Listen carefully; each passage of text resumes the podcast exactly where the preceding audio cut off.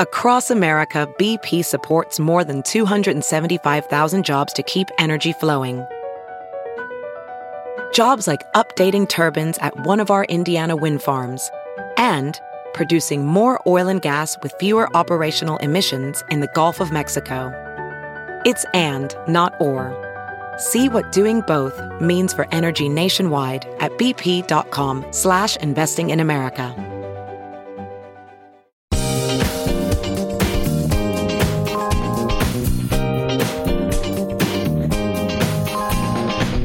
This Ben Joravsky Show, Benny J bonus interview, is brought to you in part by the International Brotherhood of Electrical Workers Local 9, the International Union of Operating Engineers Local 150, and the Chicago Federation of Labor.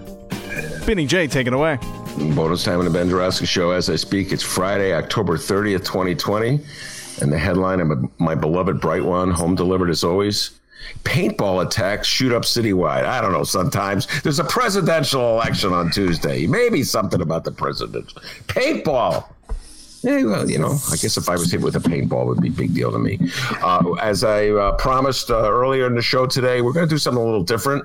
We're going to break from politics, although with my guest, I don't know. We could have political talk uh, that would erupt at any minute and talk about uh, something that's near and dear to the hearts of my two guests. Uh, to put it mildly, uh, and that would be Bruce Springsteen, who's just come out with another uh, record. And uh, so they're going to do a review of Bruce Springsteen's new album. But before we get to that, we're going to do a total geek fest about Bruce Springsteen from two Bruce loving geeks. So, with that as a way of setup, I'm going to ask my two guests to introduce themselves. They've both been on the show many times. I'm going to ask for guest name Mark to introduce himself first. Hey, I'm Mark Bazer. I uh, host the interview show on WTTW and at the Hideout, and uh, I do love Bruce Springsteen. Um, he's my favorite. He is my favorite. All right, very good. And uh, my other distinguished guest, named Mick, introduce yourself. Hello, this is Mick Dumke. I am uh, a friend of everyone else who's involved in this show at the moment, and um, reporter at ProPublica, a former colleague and collaborator of Ben's, both at the Chicago Reader and at the Hideout as well, and also a big fan of Bruce Springsteen. Yeah, I'm not sure Mick is as big a fan of Bruce Springsteen as Mark. We'll discover that. and I, uh, I'm not as big a fan of Bruce Springsteen as either one of these two gentlemen, uh, but I do love Bruce very much. All right, Mark, we're going to start with you. Sure. And uh, I'm going to ask you the question, then Mick, I want you to follow up with your uh, version of it. Both you and Mick are uh, I think you're what's that generation? You're up. You're just down from baby boomers. Gen X. Uh, Gen X. So you're not Bruce Springsteen's generation. Bruce Springsteen is a baby boomer.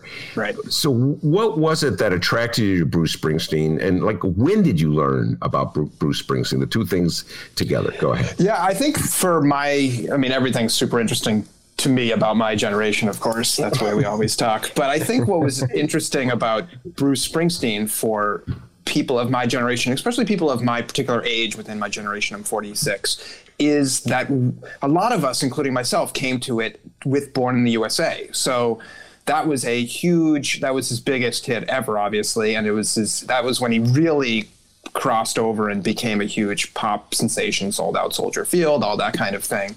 Um, and so that's when I first was introduced to him.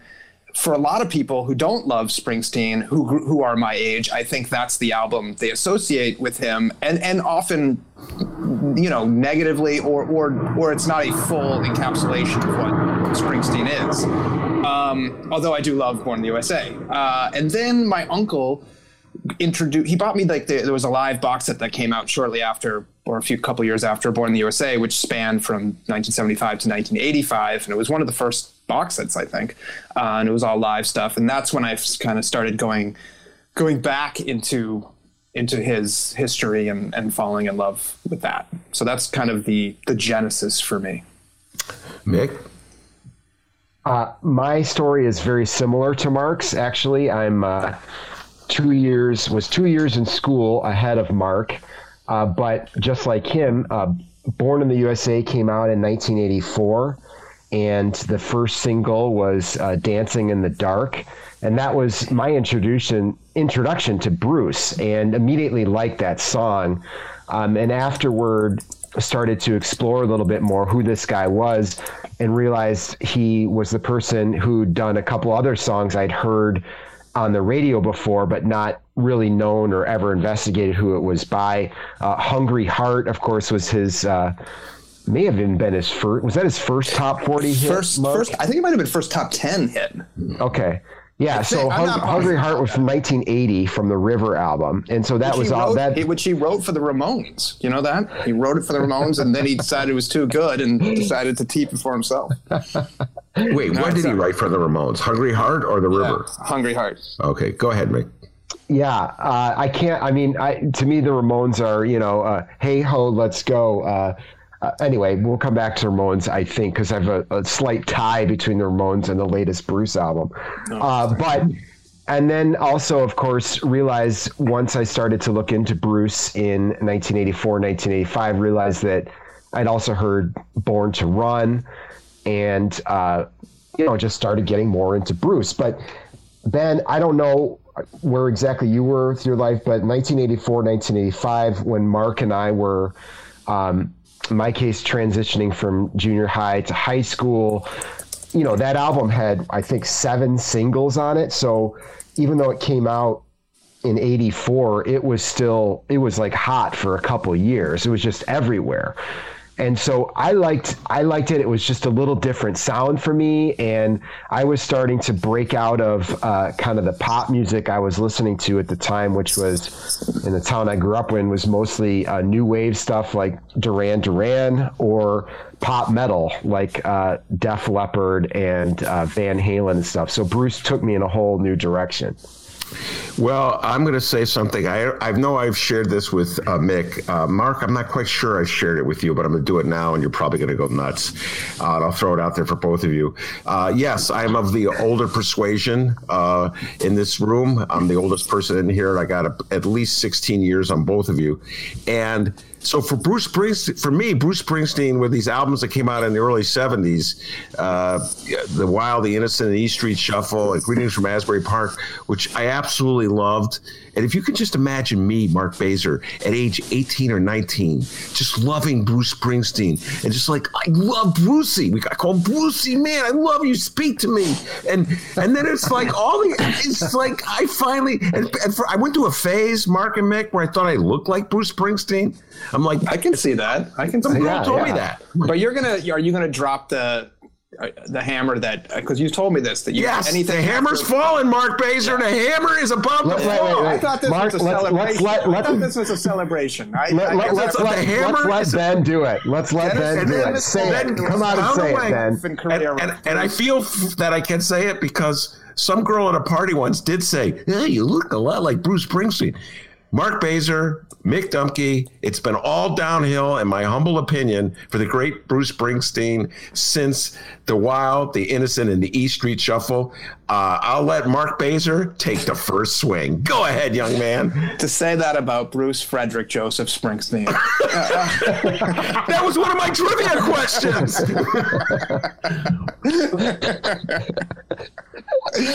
Uh, yeah, I mean, I can. I you you sound. I mean, you sound like my father when he bemoans the values in this country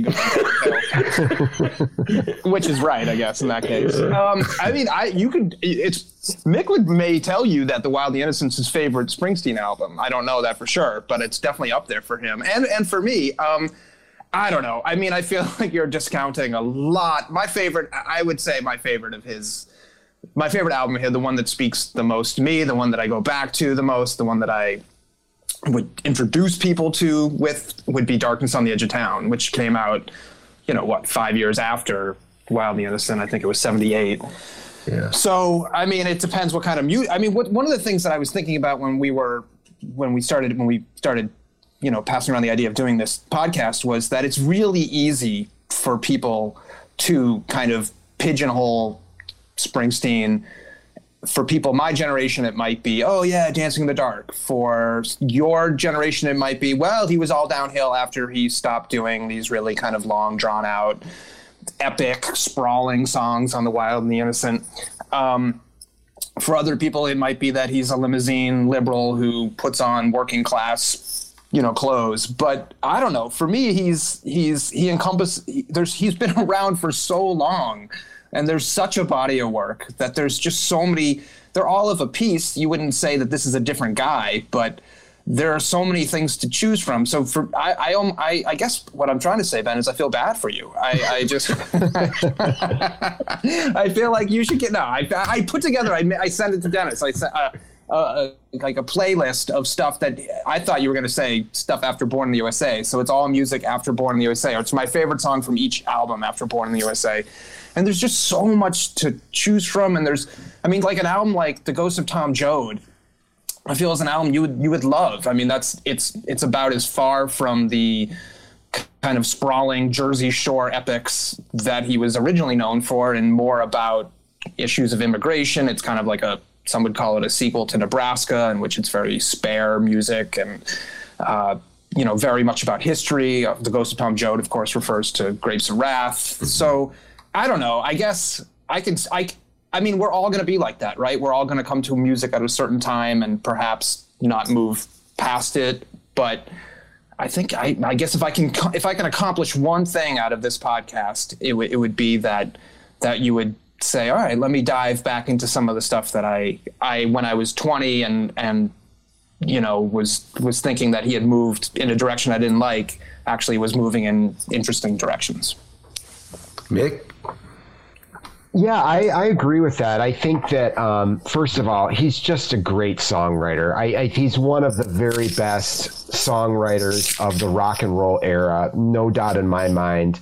Um, I think he's part of a very elite group of songwriters and performers from the rock era who has. Uh, he certainly has a, a, a, sound that people who become familiar with Bruce can say, "Oh yeah, that's Bruce." But I also think within that, he has done a lot of different kinds of records. And in that sense, I would uh, put him in a category with some of my other favorite artists uh, Dylan, Neil Young, uh, Prince. I think he's right up there. Um, you know, he those are the only people I can kind of consider, maybe a couple others, sort of in his peer group in terms of just the um, ability to to write songs um, with kind of different sounds, but yet at the same time, there is kind of a distinctive uh, Bruce. It's not a formula, but there's a distinctive Bruce feel to a song, even when some of the ins- the records have been recorded in different ways, and some of the songs songs have been structured in a little different ways. So, Ben, coming back to your favorite albums, maybe the only albums you really like by Bruce that you claim you really like are uh, his first two records, and, and, and, I love I love those records too. As Mark said, I mean, on a given day, the Wild, the Innocent, E Street Shuffle sometimes is my favorite Bruce album. Um, and I I sort of see that as like the epitome of his period where he was he was taking uh, from Dylan and from Van Morrison and doing like his version of that. Um, not that he particularly sounds like either one of them. Uh, the songs are even structured differently from from their songs, but it's those kind of um, epic, almost dreamy narratives, uh, uh very vivid character sketches.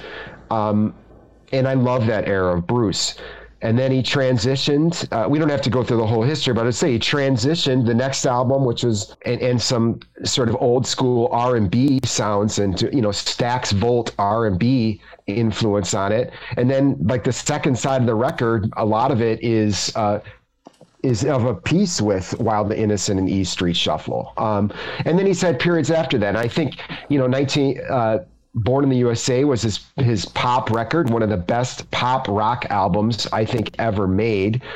And uh, you know, he's had some he's gone done some different kinds of things up through the present, including a record he a really fine record he just put out a year ago, Western Stars, where he was doing a little bit of kind of California country, um, and and still features great songwriting. So I think if you're a Bruce fan, you recognize there's a depth to the work, but it all comes down to the fact that he just writes some really uh, great songs that have uh, some of them have literary care, you know, qualities to them, and even the ones that don't, you just hear it on the car, you just want to turn it up.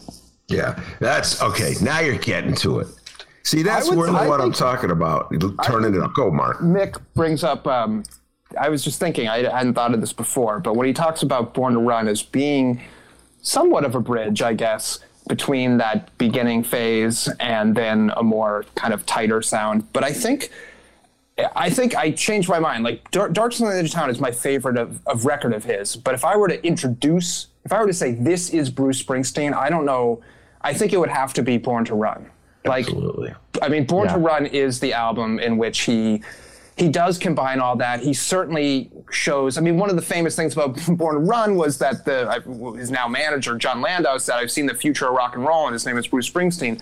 Which, but so much of what Bruce was doing was a harkening back to the past. I mean, he is, he, he you know, he, he he formed his love at the very beginnings of rock and roll, and I don't know. One thing that one thing that maybe Mick will agree, disagree with, but I've I guess I've always I there's this argument against Bruce that he is cheesy, um, and and that's certainly true in some ways. I don't know that he's any cheesier than anybody than a lot of other artists, but I think somebody asked me, "Do you think?" Bruce, I said I was telling somebody that I, I thought Tom Petty was the coolest rock and rock star ever, and they're like, "What about Bruce?" And I and I was like, "I don't know that Bruce is cool. Like he's not. I wouldn't put him in the cool category. I'd put him in the there's it you know he's he's he's got a sentimental side he's got a corny side he's got an epic side he's got a certainly a romantic side. Um, i think he for to me again he's my favorite in the rock genre of all time but i don't know that he's he's he's not maybe at the beginning he was cool but i don't know that he's he's a cool rock star All right, now I'm going to ask Mick to follow up uh, with his thoughts about the issue of whether he's cool and whether he's cheesy. But you you you uh, made a, uh, an allusion there, uh, Mark Bazer, which is one of my trivia questions. I'm going to ask it to you right now. Yes, indeed, Jon Landau did say I saw the future of rock and roll, and his name is Bruce Springsteen. For ten trivia points, Mark Bazer, and don't look at that computer. i won't can I won't. see you. i'm not You're I'm not, cheating not, already. not i promise For ten trivia points, Mark Bazer, where did he say that? Well it was in cambridge massachusetts Okay, that's the location. What publication did he write it in? What publication? It, God, what, it wasn't the. It, I don't think he was writing for the Phoenix. The Phoenix was. It wasn't the Phoenix or the Real Paper. Maybe Real Paper, or maybe was maybe was he a New Yorker coming down to Boston? Brain of Mark Bazer working it out. yeah. Uh, well, I got have- Cambridge, Massachusetts. I mean, that's pretty good. All right, Mick, Uh, I'm tell gonna me. say that, I'm gonna say it was it was it was for the the Real Paper. Eh, Boston Phoenix. Damn, I worked at the Boston Phoenix. Actually, you know what? Some The, guys. the Real Paper became the Phoenix. They merged. They merged. All right, we'll give it to him. We'll give it to him for that. I'm a very easy grader, guys. I basically believe in social promotion. All right, so that's good enough. For, that's how I got to Everson High School. Thanks, goddamn social promotion. All right, Mick. Is Mick uh, is Mark correct when he says that there? Well, are critics correct when they say that Bruce Springsteen is cheesy? And is Mark correct when he says he's not really cool? Go. Uh, I think yes in both instances, but there's a flip side to that. So cool to me is like the Clash. Okay, I know Ben, you don't like punk. I think Mark likes a little bit. I I love punk, especially classic punk from the 70s, early 80s, and to me, like the Clash, social consciousness, railing against racism and injustice, and doing it as as punk rockers. To me, that's cool. So no, Bruce has uh, always been a little bit nostalgic. So I think part of the reason some critics haven't liked him is they, even as you had uh, Jon Landau saying that that he's a future rock and roll, as Mark points out uh, not only were the sounds harkening back to uh, sometimes the 60s or even the 50s, but there there was always a nostalgia. There was always um, and not or melancholy. Uh, like um, there was memory through a lot of his uh, songs and the, the lyrics, the sketches. Um, so I know, for instance, uh, Jim DeRogatis, Sound Opinions. Uh, you know. Uh, a critic I actually like a lot. Uh, but he can't stand Bruce, and I know this is a sore point with Mark, uh, who wants I- to like Jim, but I can't also- stand I the fact that Jim can't stand Bruce. if Jim is listening, which I hope he is, I I love. I, I he's maybe my favorite critic to read. It's but that's makes it all the more painful. but but Jim's big criticism is that Bruce is, uh, in his view, is is too nostalgic, too in the past. I don't completely buy that. I think there's nothing new under the sun, especially in rock and roll. Everybody's constantly drawing on the past, reinventing it, going forward. Um, and I, I, think it's a credit to Bruce, and especially in his uh, latter days, I think from um, probably from Hungry Heart onward, he is willing to write a pop song. He wants to. He wants stuff that we're willing to sing along with in the car, in the shower. Um, you know, is it is it not cool to want to be popular? I guess it's not. So in that sense, all right, to hell with everybody else. He writes a good pop song. Good for Bruce.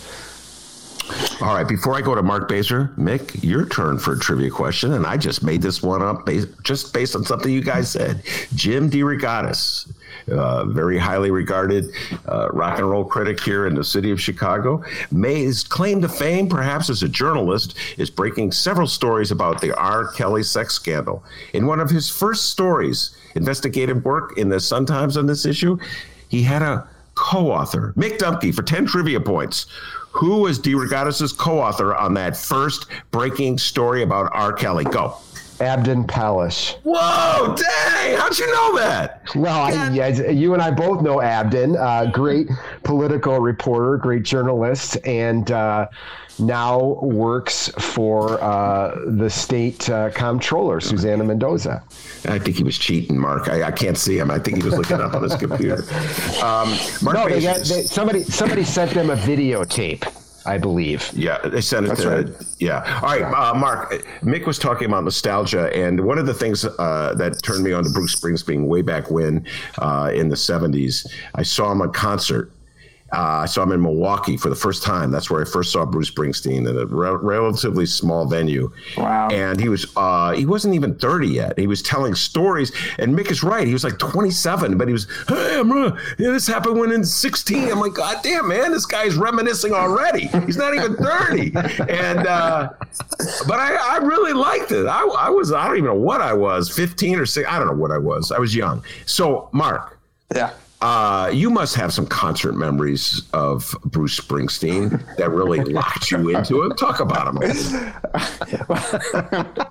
Mick is laughing because uh, he wants me to tell a different story, which is you, you, can answer the question first. We'll come back to this. Yeah. well, all right. I don't actually. I I don't. I mean, I because I I mean I've seen him a ton of times um, but nothing where I. It wasn't like I saw him at an early stage and then was was like I got to check this guy out more. Like it was already very firmly set, and then there was the chance to see him. I think the time that was maybe most exciting for me was when he brought you know he after Born in the USA and kind of I guess Tunnel of Love.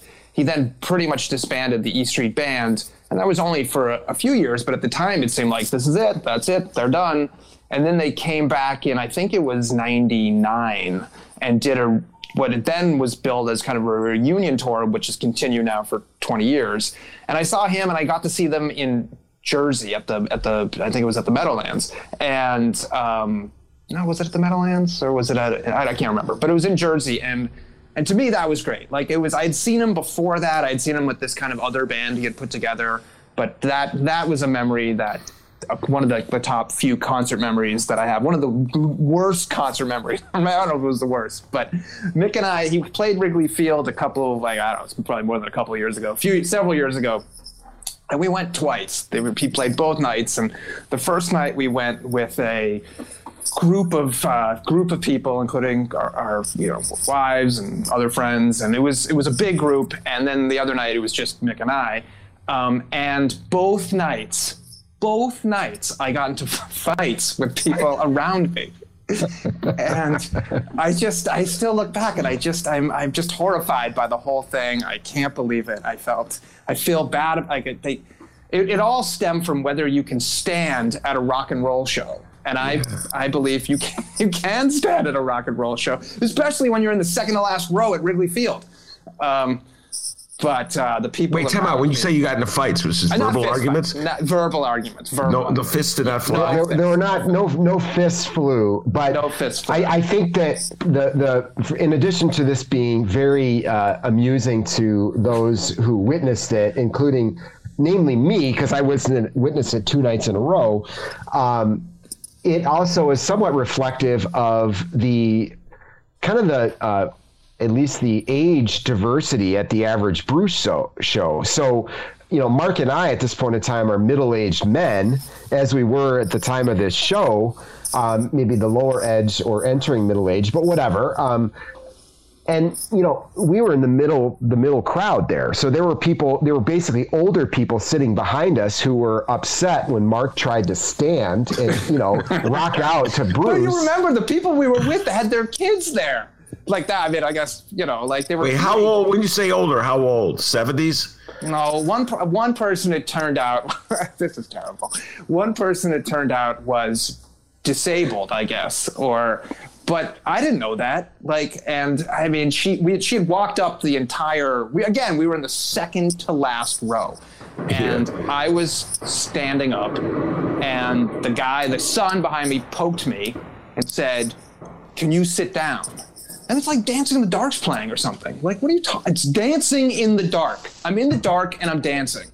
And and I was told, and then I was like, no, I'm not going to sit down. It's a rock show. And then I don't know. You know, Mark, th- this sounds like a Larry David episode. Yeah, that's I know. I know. You know what I'm saying? it, it really it really is when there was like a two-part Larry David. and then there was the next night, Ben. We we were still laughing, and Mark was recovering from his experience the previous night, like feeling, re, you know, feelings of remorse. I spent uh, even a, even a minute at, at a Bruce show, uh, being upset at something instead of like fully immersed in the experience of seeing Bruce. You know, he's still lamenting that, and then the next night there's there's another incident. Yeah, the next night think I he, thought I- he I asked thought I to switch seats with somebody, right? I yeah. said to them, yeah, they were we, again last row and second last, same seats. And I said to the people behind me, I, uh, uh, yeah, I said, look it. I would love. I, I learned my lesson. I felt really bad about the night before, even though I still felt like I was kind of in the right. But I felt really bad. I didn't want that to happen again. And I said to the, the people behind me, I said, look. I could tell you guys aren't standing up. We would like to stand up.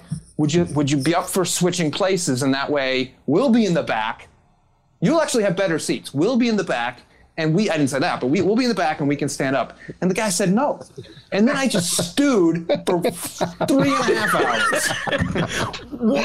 The guy said, no, well, that's a good deal. That's what Why I, I thought. no? Like, I Oh, felt, it was again, I felt, yeah, I don't know. It was totally ridiculous. The guy, both in both instances, Mark was in the right. I have to say, okay, it's a rock show. You got to stand up. You enjoy yourself. We're paying good money, and I think the second night we bought them through like a, you know, a ticket broker or something. So they were not cheap seats. Yeah, because we, weren't going to we go originally. overpaid. We were, like, well, Mark got in the fight the first night. Let's go. so we're just really gonna. I mean, and we we shed ourselves of all of our friends and everything. It's just Mark and I for a pure experience at Bruce. Um, All right. So anyway, yeah. All right, I but I got to say that. I have to weigh in, uh, Mick and Mark. I have to say this about that. Um, one of the last rock, I haven't seen a rock concert in a long time, but uh, I got dragged to see a group I never even heard of before. Oh, this is embarrassing. Oh, Jimmy DeRogatis, don't hold this against me. What's the name of the the guitar? There was a drummer for the Allman Brothers named Trucks, and his son is a really good guitarist. I think the son's name is Derek. Don't Yeah. quote me on that, Mark Bazer. And they have a band that's very popular with hipsters. And that band came to the Chicago Theater. And the uh, the lead singer, I'm just blanking on her name. It's a hard name for me to pronounce anyway. Susan Tedeschi or something like that, Yes. right? God Yeah. dang, Nick, you're a roll. Tedeschi, Trucks, and and Trucks. something. So There's another there- name, too. We're into Chicago theater. Okay, and we're it's a Chicago. It's a theater. It's an indoor theater, Mark Bazer. It's like 2,500 people. Tedeschi Trucks comes out. Every every hipster in the in the state place stands up. Okay, okay, you're standing up. Uh, Boy, did I feel like Larry David. It's you're standing up now. After about two minutes, you're going to sit. No, they keep standing. And I'm like, why are you guys still? That means I have to stand because I can't see. I don't want to stand. It's a Chicago theater, Mark Bazer. Well, like- this is this is this. There should be two tickets standing. I mean, seriously, like this is a fight that is ongoing. But again, I I can. I mean, I we were at Wrigley. No, no, I'm with you. Yeah, Wrigley Like, Field. If Anthony yes. Rizzo hits a home run, do you tell the person in front of you? Hey, could you could you sit down? I'm trying Yeah, to no, I hear run. you. I'm trying to watch him run around the bases. Like, Yeah. uh, you know, the one thing that was I I don't know. It was just I ended up I ended up being actually a the first night ended up if I recall there was a woman who started dancing in the in the you know the aisle. And she kind of said come over here and dance with me. And you know and that was I mean I was married at the time. There was no it was not like that. It was and I was like yeah all right. And then we ended up having a good time and just dancing in the aisle. But the whole time I felt just again like you don't want to stew and you don't want to stew for three and a half hours No, you don't. Bruce show. Yeah, But, you said it's uh, a waste of your ticket. All right, now, Mick, I got to ask you this question, and I'll ask Market as well. Uh, back in the day, when I was a Bruce Springsteen fanatic, uh, he appeared on the covers of uh, Time and Newsweek. Back the same week, I think it was. Yeah. that- back in those days, it was a big deal to be on the cover of Time or Newsweek, and to be on the same week, uh, it was a big deal. Automatically, people of my baby boomer generation, who are really annoying, by the way, let's just get that out there. It's like, oh, he's sold out. Like he did something wrong to be put on the cover of Time News. Like every rock star in the world wouldn't want to be on the cover of Time. He's sold out. He's so, so I would used to get in the argument. Believe it or not, me, who says he hasn't had a good album since Born to Run, I would be defending Bruce Springsteen. Okay, to baby boomers who said he sold out. Meanwhile, even one of these baby boomers voted for Ronald Reagan, completely sold out. But let's put that aside. Mick Dumke, have you found yourself in the same situation, compelled to defend Bruce Springsteen from an onslaught of criticism? No, I don't feel compelled uh, to defend him or anybody else I listen to particularly. I uh, I used to say I had guilty pleasures in music, but I'm not guilty about them. I mean, both of you know, and any of your listeners who who I've met before, I am a uh, a record collecting fanatic. I like all I wouldn't say all kinds of music, but I like a lot of different kinds of music. I mean, right now, in addition to Bruce, I'm obsessed with Billie Holiday. I go through this at least once a year where I just immerse myself in. There's like a ten part. Uh, a 10 part uh, Columbia archives of Bill, collection of Billie Holiday. And each one of the parts is like an hour and a half long, and I listen to them all. And I'm in the middle of that. So I, I like all kinds of stuff. I mean, I, you know, I have like 10 record, 10 albums on my shelf by Linda Ronstadt. I mean, I've just got, I got a lot of stuff. So Bruce, you like him, you don't like him. I don't really feel the need to uh, make an argument for Bruce. He sold zillions of records. He's a wealthy man, and um, if you're missing out on some of his great stuff, I'm sorry. You know, it's just uh, you shouldn't be. He's he's fabulous. I guess that's kind of how I feel. Mickey is great about that. I will. He'll often say, "You like what you like." Like, which is which is why do you have to? I mean, I guess a critic's job would be to defend it or argue, but we're not critics, so Right.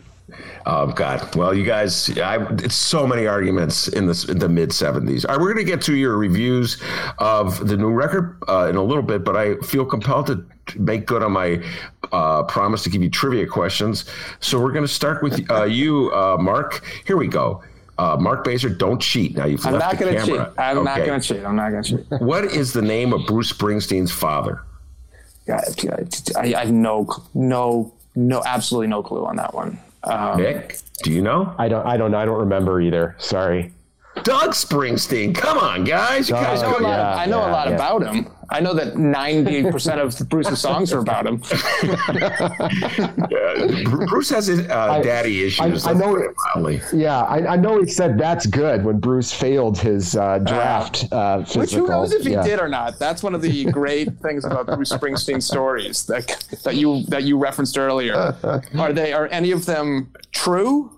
It doesn't like one of the things about Bruce. I know you have trivia questions here, but is that I find it, and you you alluded to this. He was 23 or 24 when you saw him, and Yeah. he was telling these stories. And one thing that comes across, and he's been more open about in, in his interviews lately, is that, and in his books, is that he was very fully aware of what he was doing from an like an early age. It wasn't, and maybe that's where some people think he wasn't cool. Like he was, and maybe maybe the maybe the Clash were like that too. Like they weren't just out there.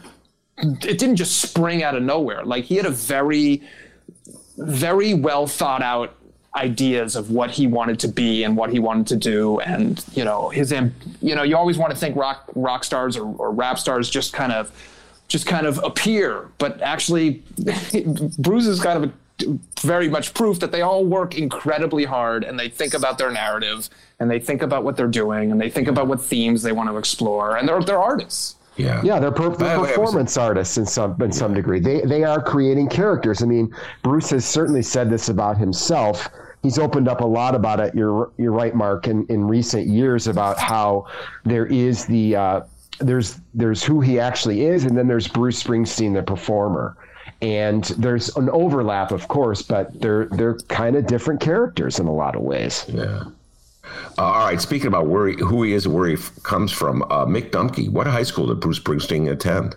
Oh man, I don't know.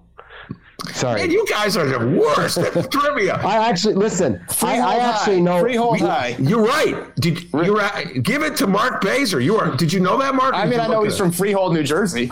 Wow, Freehold High School. All right, Bruce. I, the only question was I didn't know whether he had gone to. I guess he did. He went to a public high school. I didn't. Yeah, he went to a public high school, and his English teacher said to him, he was a loner who wanted to do nothing else but play his guitar. See, that's a, that's a super interesting thing. I know we don't have the all the time in the world, but one thing about Bruce I always found fascinating, especially in the early days, was that he was singing about, you know, Jungleland. He's singing about these group of people who who show up somewhere in uh, some fantasy land slash Jersey Shore but Bruce was was very much the outsider looking in. Like he was he was a loner. He wasn't the guy hanging out with all those guys. He he was the guy, and he finally found that, I guess, group.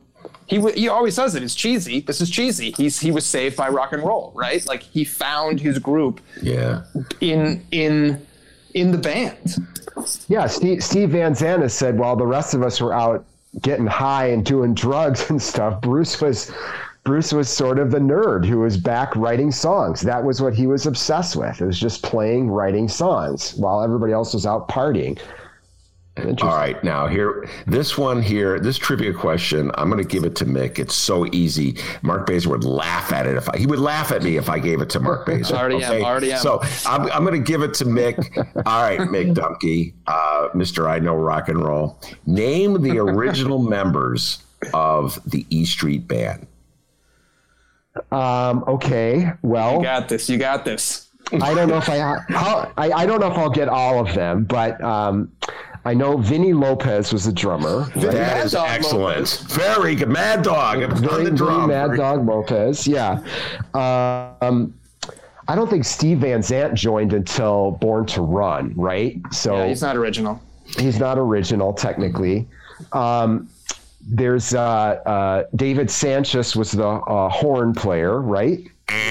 No, nope. he, he, was in it. He was he the nope. drummer? He, no, was, he was the, the piano players, right. one of the piano greatest player. piano players jazz, in the history. Jazz jazz yeah, yeah, yeah. You didn't you didn't ask what instruments he played. Oh, yeah, I, I, don't know why I said he was a horn yeah, player. I knew because I have one of his jazz records too. Yeah, so, me too. Yeah, yeah. So that was before. Uh, so uh, Roy Bittan must have joined after he left, right? So that, that is um, correct. Uh, okay. So who else? Uh, Clarence Clemons, of course. Yeah, yeah. that's correct. Um, uh, who else are we missing here? Missing uh, the, Danny, uh, Danny Federici, right? Excellent. Yeah, and yeah. and one, one more, other, right? The bass. One more. No. Uh, oh, yes. Yeah, Gary Garry W. Tallent. Very good. Yeah, that's it. Yeah. And, nice. and, then of course Bruce Springsteen, Mick Dumke. A round of applause for Mick Dumke. That was really good. Yeah, nice. uh, except for stumbling on David Sancious playing the trumpet. That wasn't part of the question. Instrument. Uh, yeah, no, yeah, yeah. All right, now here you go. Uh, this is for Mark Bazer, and this is a very personal. Only I would know this. If you know this, Mark Bazer, you are truly. That's not a trivia question. yeah, I, well, it's trivial, Where uh, and it's a question. What birthmark in the shape of Bruce Springsteen? Where is it? well, no. I, what was what did Bruce Springsteen do on his thirtieth birthday? What did he do on his thirtieth birthday? So 30th birthday. So he is what 71 years old now. So that's 40 years ago. The brain is working.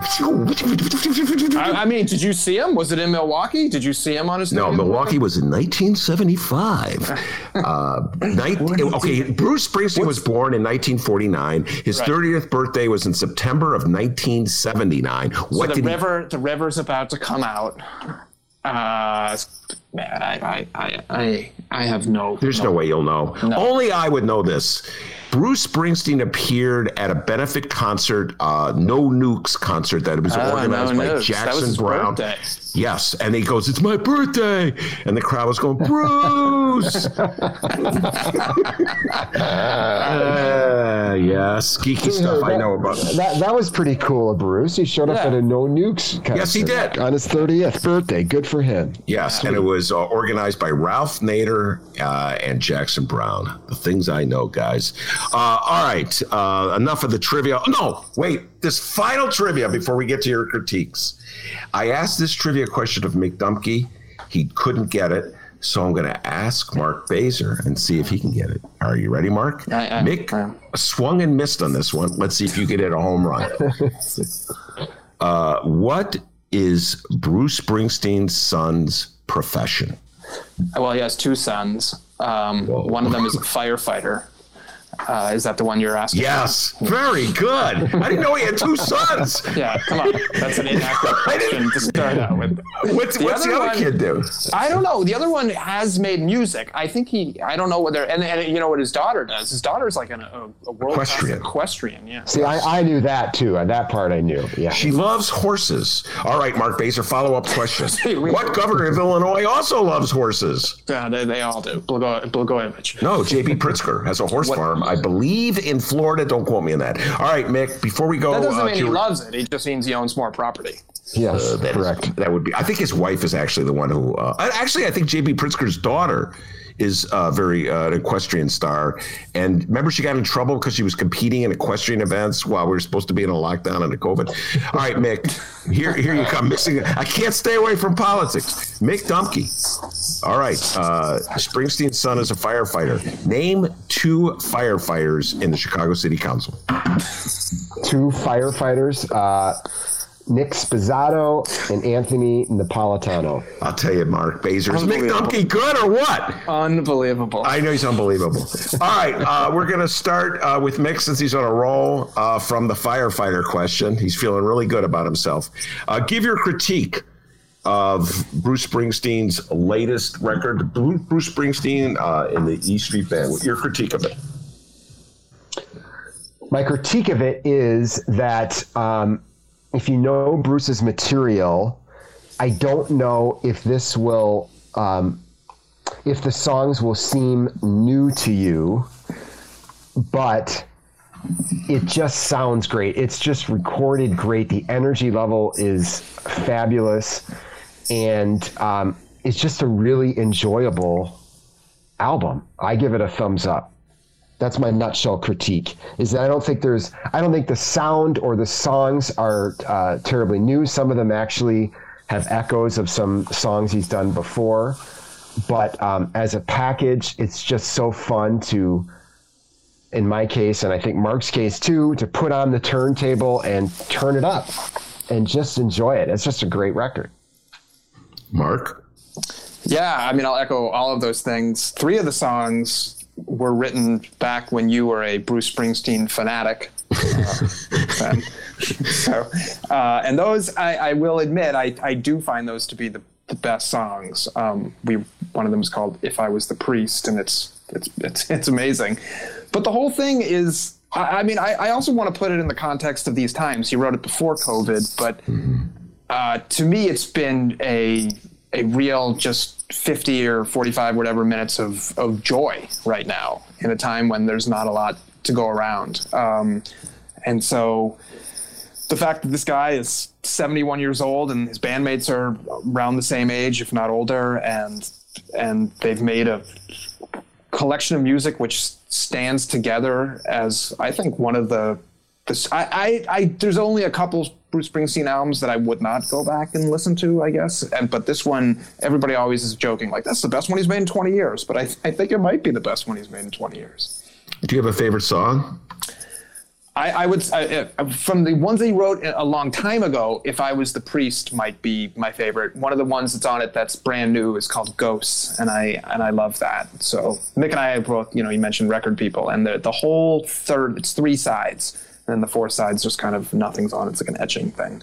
Um, the whole third side is is I've I've just it's on it's on kind of repeat in my house. Oh, and uh, Mick, do you have a favorite song for the new album?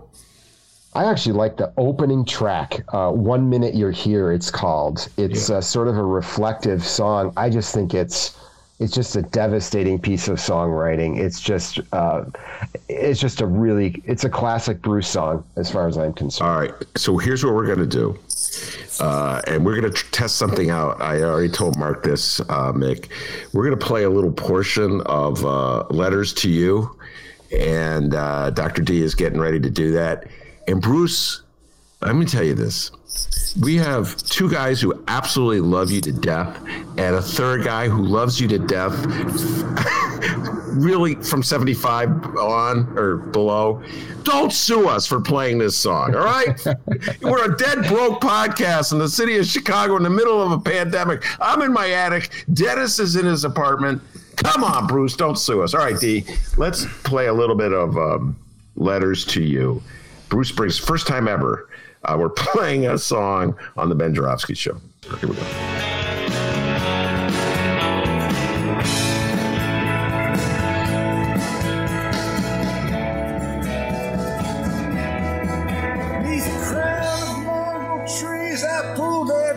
some thread. Got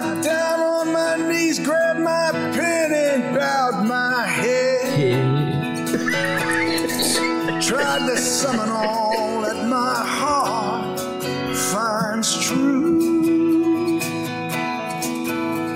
and send it in my letter to you.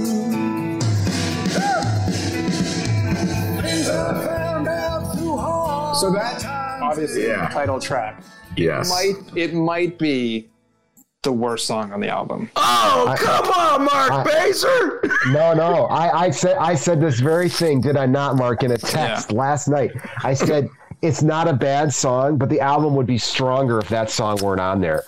It's it's uh, it actually the first in my view the uh, it's the second song on the album. The first song, as I said to you, one minute you hear, I think is just amazing, and then the third song is called Burnin' Train. I think I like it more than Mark, but to me, that is just like, that is just a turn it up rocker. And I feel like Letter to You is kind of in the way a little bit. Not that it's a bad song, but um, it's just one that I would have suggested uh, cutting from the album. Oh my God. Bruce. You know what, Bruce? You should sue Mick for saying that. Man, that's like a classic Bruce Springsteen song, guys. It's like when it comes on the radio, I'm like, yeah, let it. Whoa. So Ben, actually, so Ben, are you admitting you like it? Every 12 yeah. inch, every seven inch, you've got you. I like you, it. You love the Human Touch record. We. Wait, I don't even know which one's a human touch. That's human touch. that's that's the story I was telling. I maybe I told it last time on the show.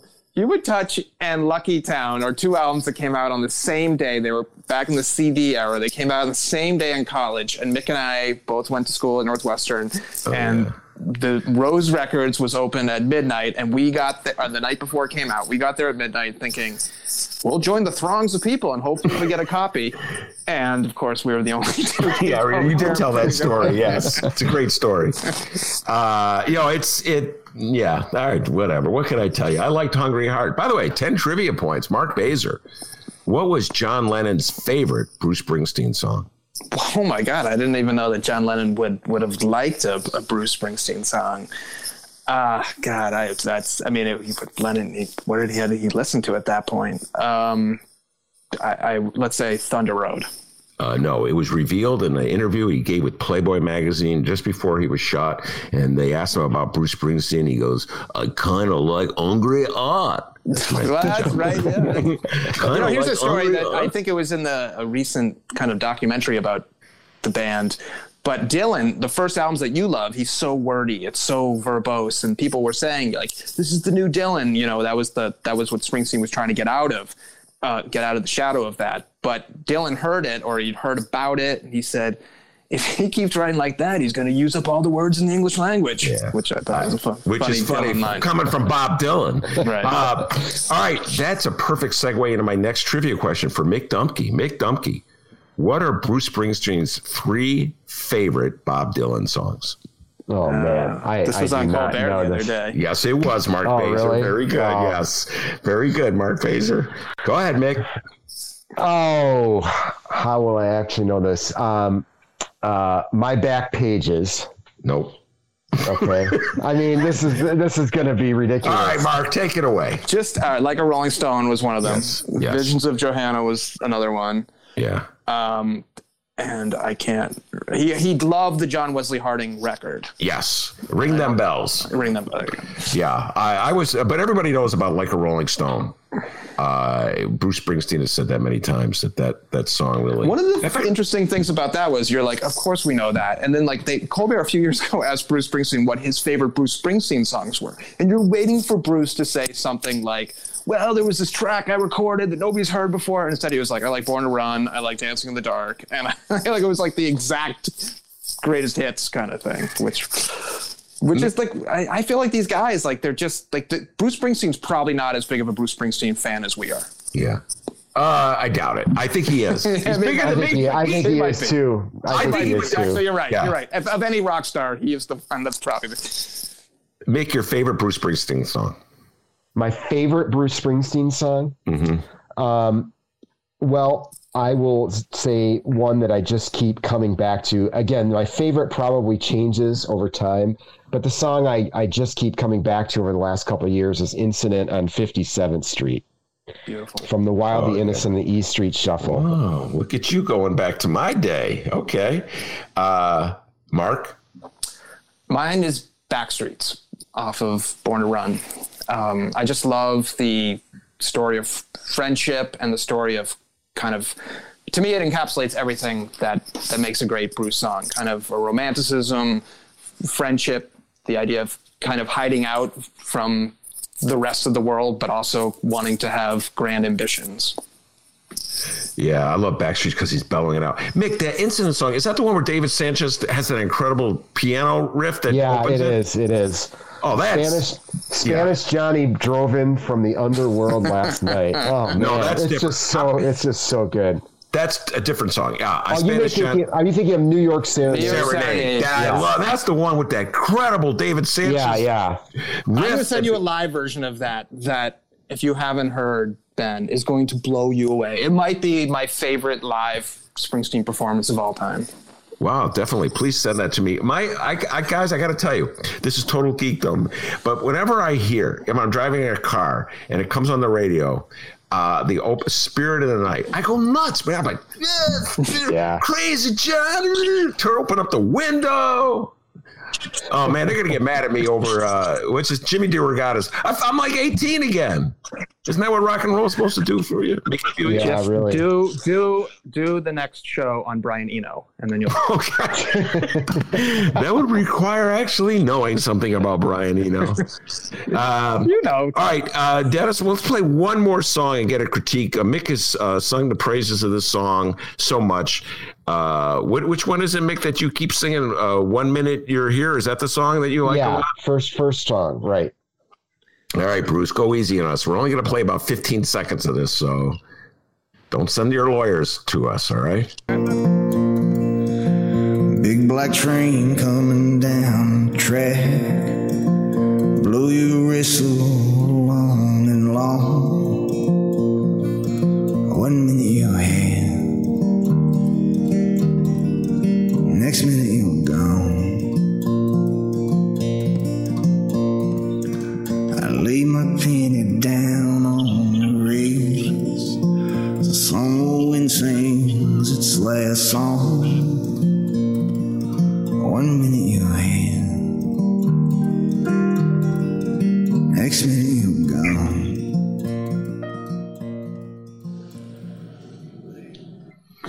All right, Mick, what do you like about that song so much? Oh, it's just beautiful. It's like haunting. Um, it's like I, I think you know this is an this is an album you can just listen to and kind of uh, rock out to, but I also think it's an album that has a lot of themes, uh, a lot of uh, ruminations on mortality, and it starts right there. One minute you're here, the next you're gone. Yeah, Mark. I love that song. Um, and what I like about I like the placement of it as well. That Mick's right. The rest of the record, or a lot of it, is is very very loud um, and very much full of instruments. And this is just a very spare beginning, and it kind of I don't know. I don't find it depressing. I find it just kind of ruminating on the on the same themes that that Mick was talking about. And and and you know, it's I mean, I've trying to put myself sometimes you know one, one thing is bruce is much older than than me and much older than mick. And and so where he's coming from now is is a is a much different place. Like he's he's seeing friends and bandmates die and he's and he's thinking about of course his own his own his own life. So um to me it's kind of a he's always you know a few steps ahead of where where we're at so Uh, yeah, it's a haunting song. I, I agree with you, Mick. I still like the other one, the pop one, better. All right, we're going to have three trivias, and then we're going to close with Bruce and politics question. Uh, so here we go. Uh, rapid fire trivia. We'll start with Mark. Are you ready, Mark? i am i am All right. What's the name of the woman that Bruce serenades in the song "Born to Run"? in born to run or are you talking about dancing in the dark I'm talking about "Born to Run." oh oh in the song Yes, in the song. uh mary No, that would be negative. Mick, what's the name of the woman that Bruce serenades in the song "Born to Run"? Uh, tramps like us, baby, we were born to run. Uh, you're not going for baby, are you? Nope. oh you're Guys. All right, I'll give you a hint. Peter Pan. Oh wendy wendy, wendy. There you go. Wendy, yeah, Ma- Ma- Wendy. mary mary is thunder road Thunder- All right. Yeah. That was my next trivia question, and you stole it from me.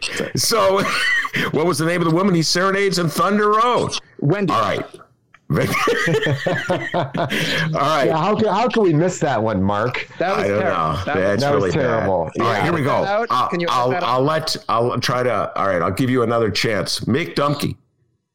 What's the name of the woman who gets impregnated down by the river?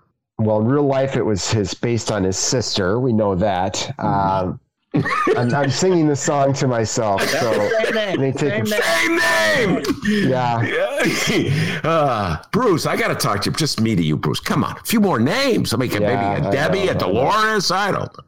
What's what's Ben? What's the who's the actress in in the Dancing in the Dark video? Oh, I d- uh, the lady from Friends. Yeah. Uh, what that? But uh, the one who is not that funny. Uh,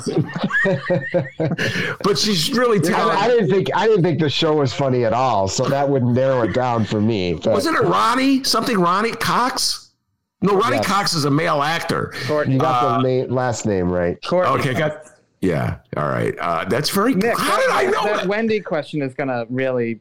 No, it's gonna- come on, guys. It's going to I'm- haunt us. It's going to haunt us. We could always, you know, this is just being recorded. We could It's tape, take it out. It's we could just bleep it in. Can you ask Mark, it again? Ask it again. Mark, what's the name of the lady that serenaded? Wendy, in- Wendy, All right, we'll close it down with a political question. Um, Bruce Springsteen has uh, been uh, outspoken in his opposition to Donald John Trump. Uh, he's been uh, he was a big supporter of Democrats, and uh, down I think his first election that he uh, actively worked for a candidate was in 2000 when he was uh, uh, campaigning for Al Gore. Mick, I'll ask. I'll start with you since uh, you're a political junkie.